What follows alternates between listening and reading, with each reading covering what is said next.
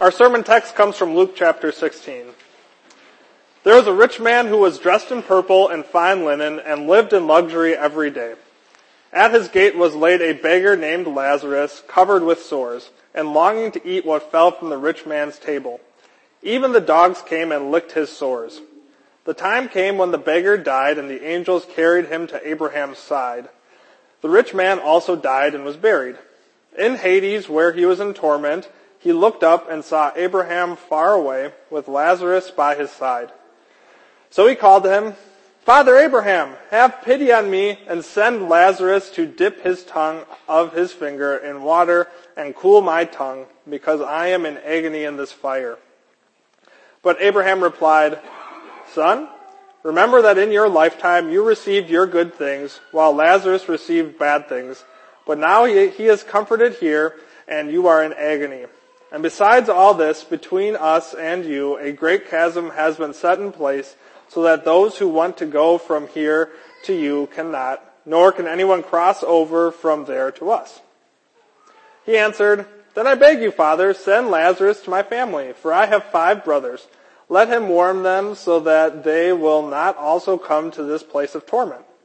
Abraham replied, They have Moses and the prophets. Let them listen to them. No, Father Abraham, he said, but if someone from the dead goes to them, they will repent.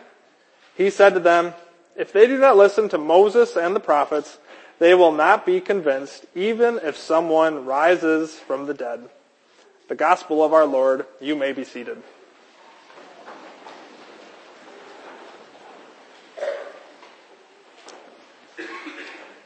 Have you ever made a poor financial decision? Maybe you saw something you wanted to buy really bad and you saw it was on sale, but you waited a week and then you still wanted it and then the sale price was gone and then you had to pay full price and you're kicking yourself because, oh, I should have bought it while it was on sale.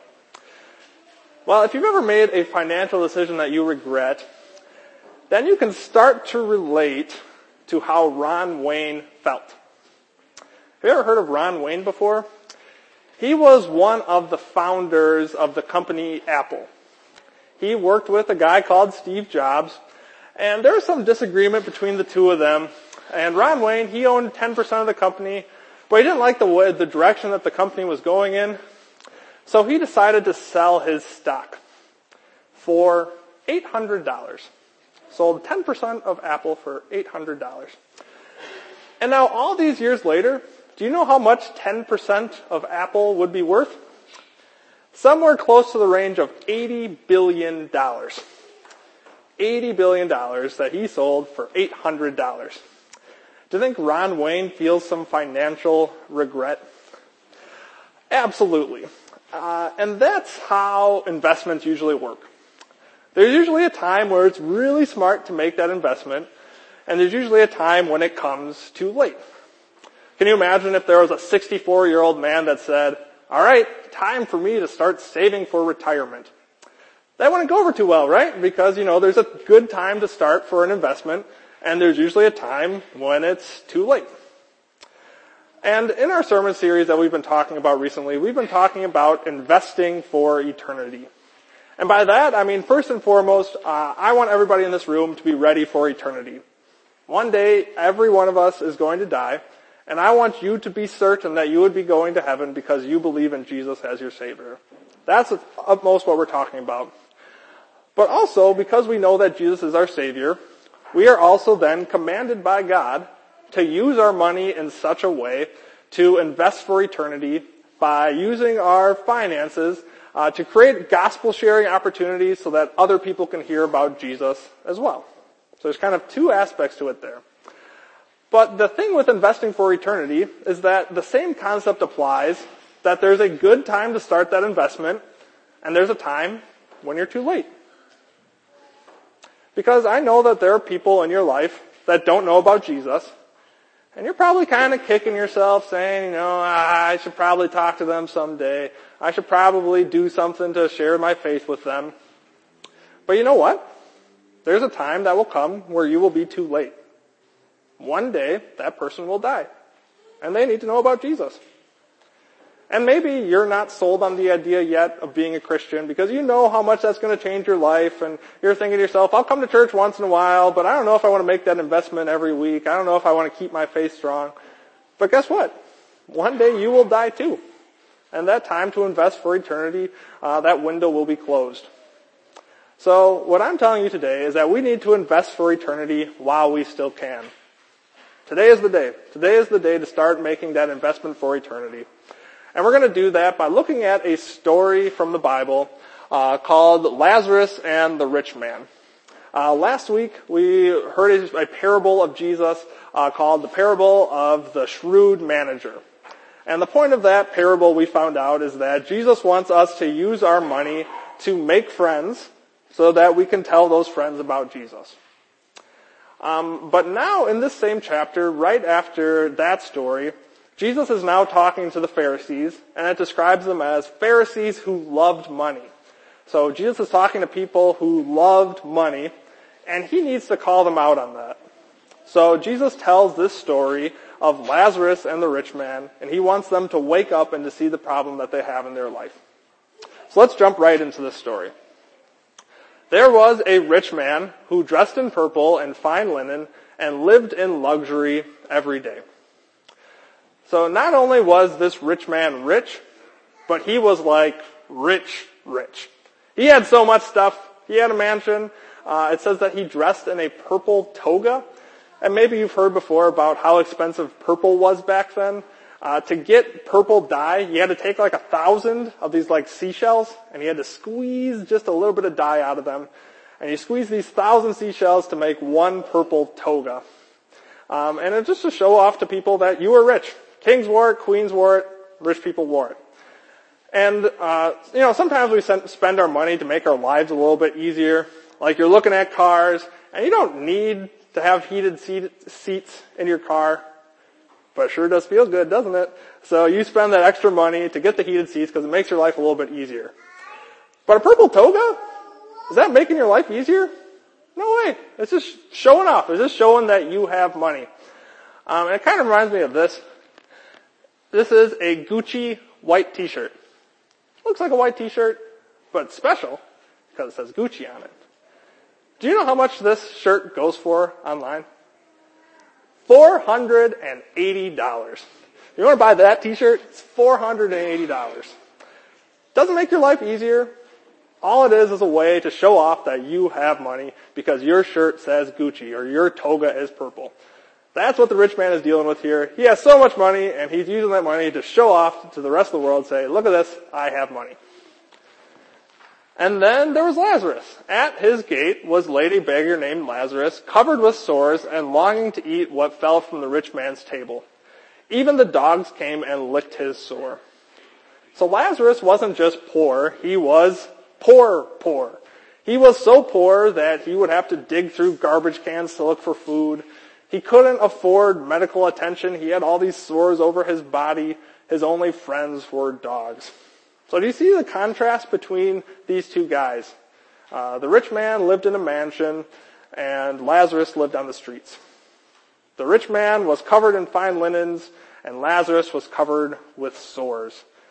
The rich man ate the best, most expensive meals that money could buy and Lazarus ate scraps from the rich man's table. Do you see the contrast between these two guys? That's what the story is setting us up. You have two people that are in very different positions in life. But then there's a flip. Death comes. And death is the great equalizer. Every one of us is going to die. Rich people, celebrities, poor people, everyone dies. And here we see the flip in the story. The time came when the beggar died, and the angels carried him to Abraham's side. The rich man also died and was buried. So Lazarus, when he died, he went to heaven. The name Lazarus means God is my helper. And throughout Lazarus' hard, hard life, he believed that God was his helper. He knew that his life was hard, but he had faith in God. He had faith in Jesus as his Savior. Uh, so when he died, he went to heaven. And the rich man, well, he went to hell. Not because he was, you know, this really scummy guy out there that did terrible things. He went to hell because he didn't have faith in Jesus as his Savior. That's what the Bible teaches. People who believe in Jesus go to heaven and people who don't go to hell. And that's a really hard concept for us to get our heads around. Because I talk to people quite a bit, um, and I ask them the question, hey, when you die, do you know where you're going to go? And you know what the answer I get almost every single time is? Well, I hope I'm going to heaven. I'm a pretty good guy. I'm pretty nice.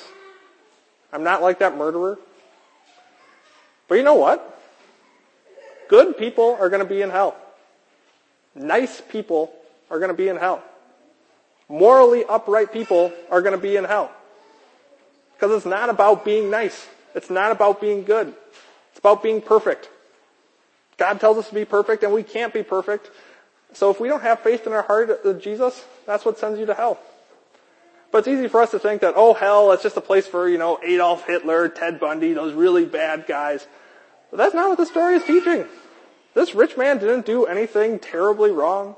All he was was rich, and he looked over Lazarus and he didn't have faith in his heart, and that's what led him to go to hell.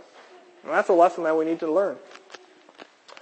In Hades, where he was in torment, he looked up and saw Abraham far away with Lazarus by his side. So he called him, Father Abraham, have pity on me and send Lazarus to dip the tip of his finger in water and cool my tongue because I am in agony in this fire. But Abraham replied, Son, remember that in your lifetime you received your good things while Lazarus received bad things. But now he is comforted here and you are in agony. And besides all this, between us and you, a great chasm has been set in place so that those who want to go from here to you cannot, nor can anyone cross over from there to us. So here we see a description of the rich man in hell. And that's a terrifying description. So I want to point out to you four things that we learn about hell from this story. Uh, first off, hell is real. It's real. Um, if you look at any like religious poll today about hell, the numbers are startling about how many people don't believe that hell exists. The majority of people say that hell is not real. The majority of people say that they believe in spiritual matters, they believe in some form of afterlife, but they don't believe in hell. And the reason for that, I believe, is because it is such a terrifying thing to think about. Eternal torment? Eternal torment for people forever? That's tough to think about. That's hard to swallow. That's a tough pill to swallow. And there are whole church bodies, there are whole churches that you will never once hear a pastor talk about hell because they know it's uncomfortable. They don't want people to think about it. But I believe that hell is real. The reason I believe hell is real is because Jesus says so. Jesus doesn't say that the rich person went to a place where he's gonna, you know, just kind of be done with. No, Jesus says this rich man went to Hades where he was in agony. And that's the second point, that hell is agonizing. I think the way how hell is depicted on like TV shows and movies is, you know, there's the devil and he's wearing his red outfit and he has a pitchfork and his minions are kind of running around with flames, kind of having fun, poking people. Um, but really, uh, hell is very agonizing. You saw this rich man. Uh, he thought to himself that a drop of water would be the best thing that he could ever experience while he was in hell. That's how bad it was. Um, obviously, the flames of hell are going to be bad. Obviously, that, that burning sensation is going to be terrible. But one of the worst parts about hell, and I think we see it in the story, is that Lazarus got to look up and see the joys of heaven.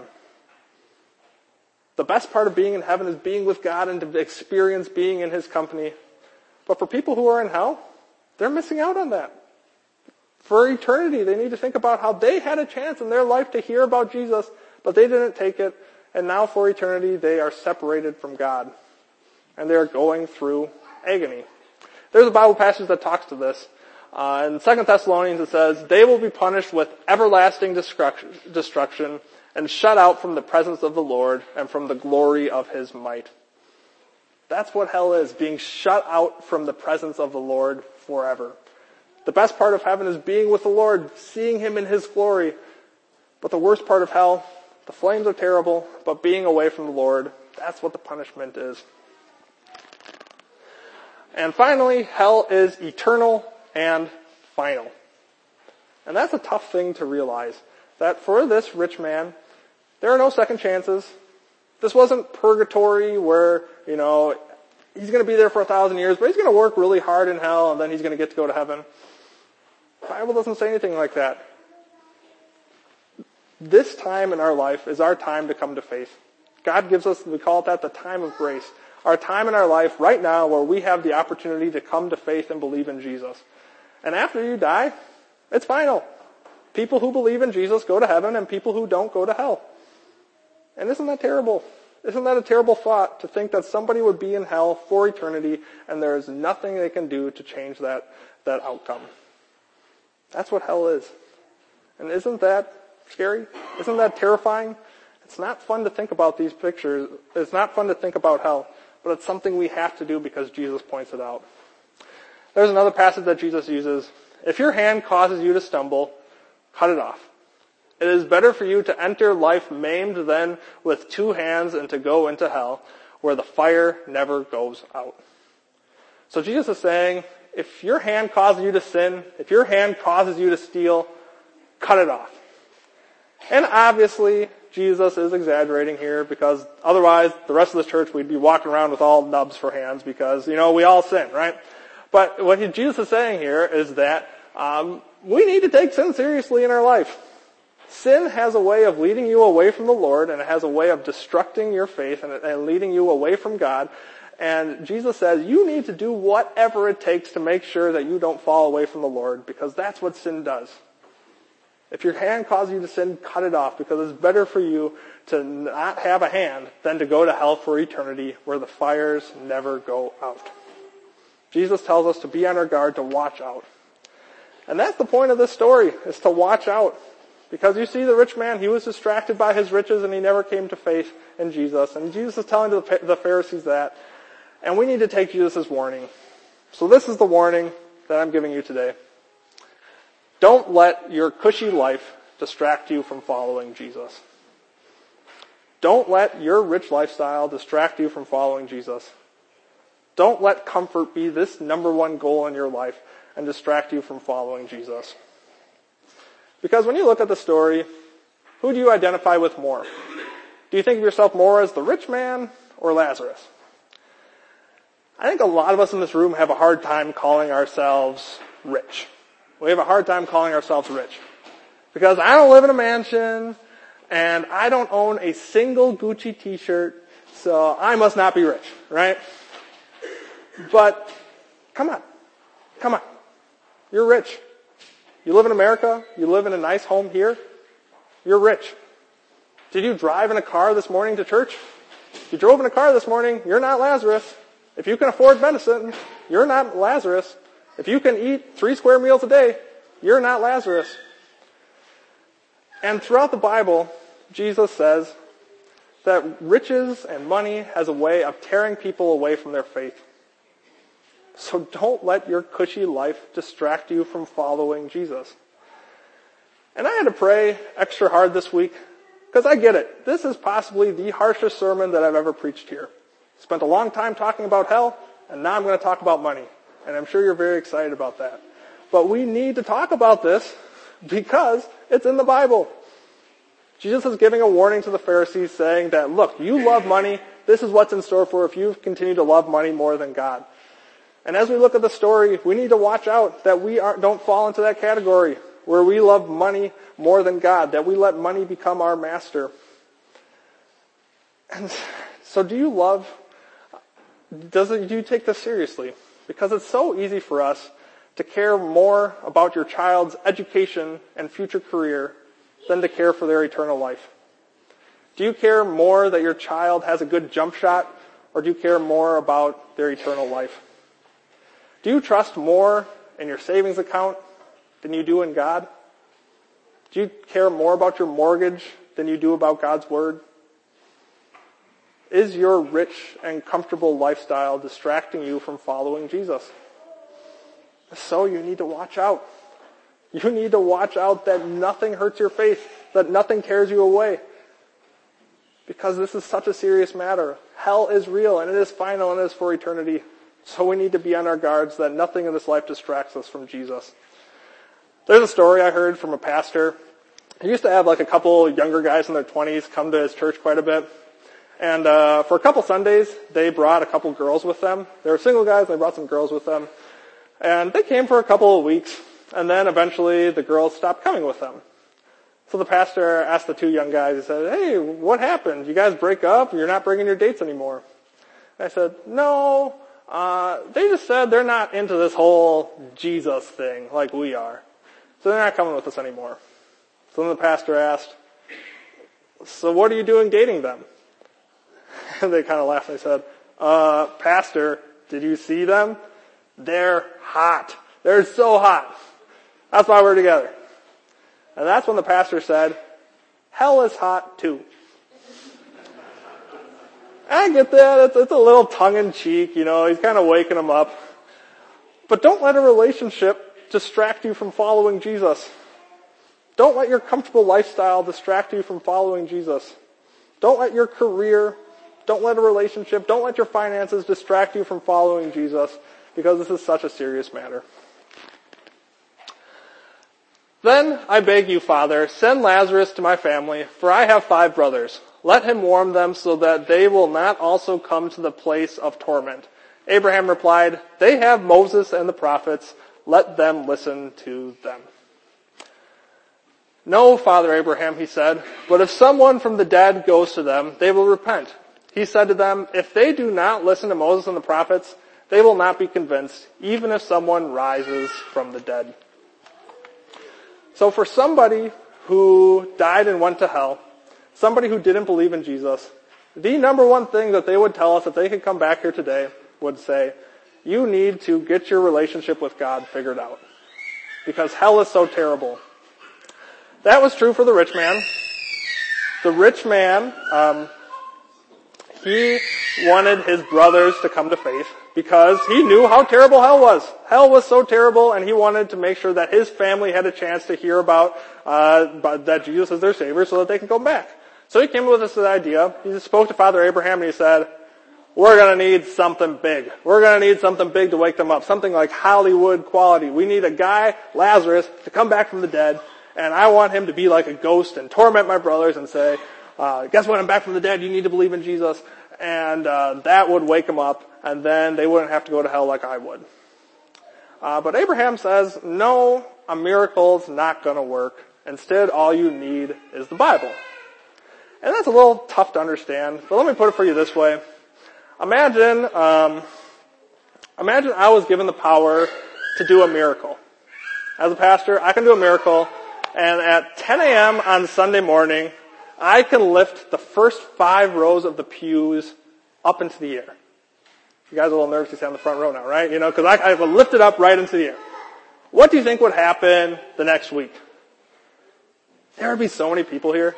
There would be so many people here. You hear that pastor at Holy Trinity? He can make pews rise up in the air. Maybe some camera crews, maybe some news stations come. And they would come and they would videotape the whole thing and I would do this and all the pews raised up in the air. But you know what happened the week after that? I would do my trick again. I'd raise the pews up in the air and you know what somebody would say? Boo! Seen it! Do something else! They would get bored so fast if I did a miracle and hearts would not be changed. Do you know the only thing that can change hearts? It's not a miracle. The only thing that can change hearts is God's Word. Do you know the only tool that I have that can convince somebody that hell is real? It's God's Word.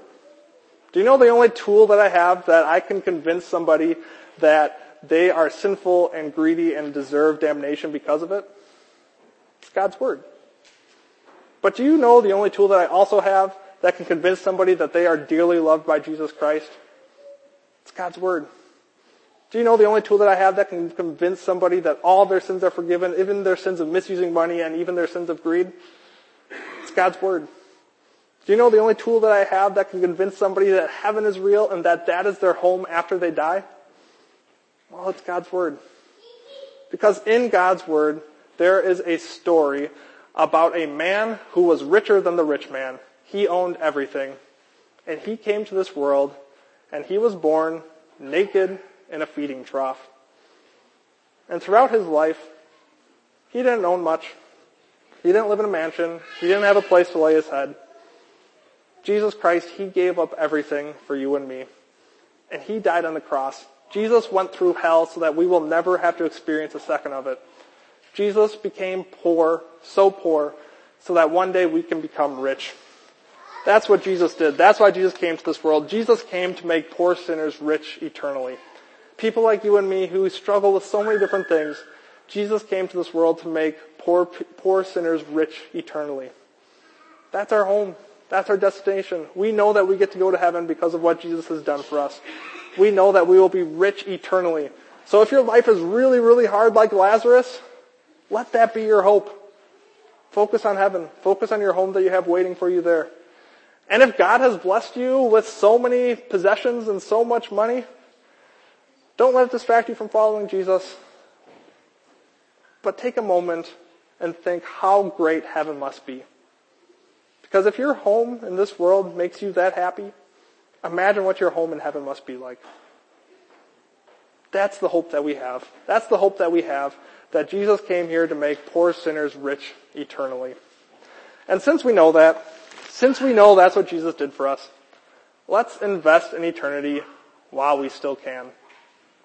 Let's give lots of lots of our money away. Let's do it. I know you're looking at me skeptical because you know what that means? When you give away money, that's cool stuff that you can't buy for yourself. But let's give away so much money. Let's increase how much money we give to this church so that we can support our mission better. So that we can give away more, so that more people have the opportunity to hear about Jesus. Let's not let money be our master. Let's not make our lives all about seeking out comfort in this world. But let's instead invest in eternity. Let's get our hearts ready. Let's stay in God's Word all the time, keeping our faith strong so that we know where our home is when we die. Let's remind ourselves of what Jesus did for us. But that, let's then invest for eternity. Let's do whatever we can to win people over for Jesus because hell is real. It's eternal and it's final. But by the grace of God, we know that we will never experience a second of it. We do this all in Jesus' name. Amen.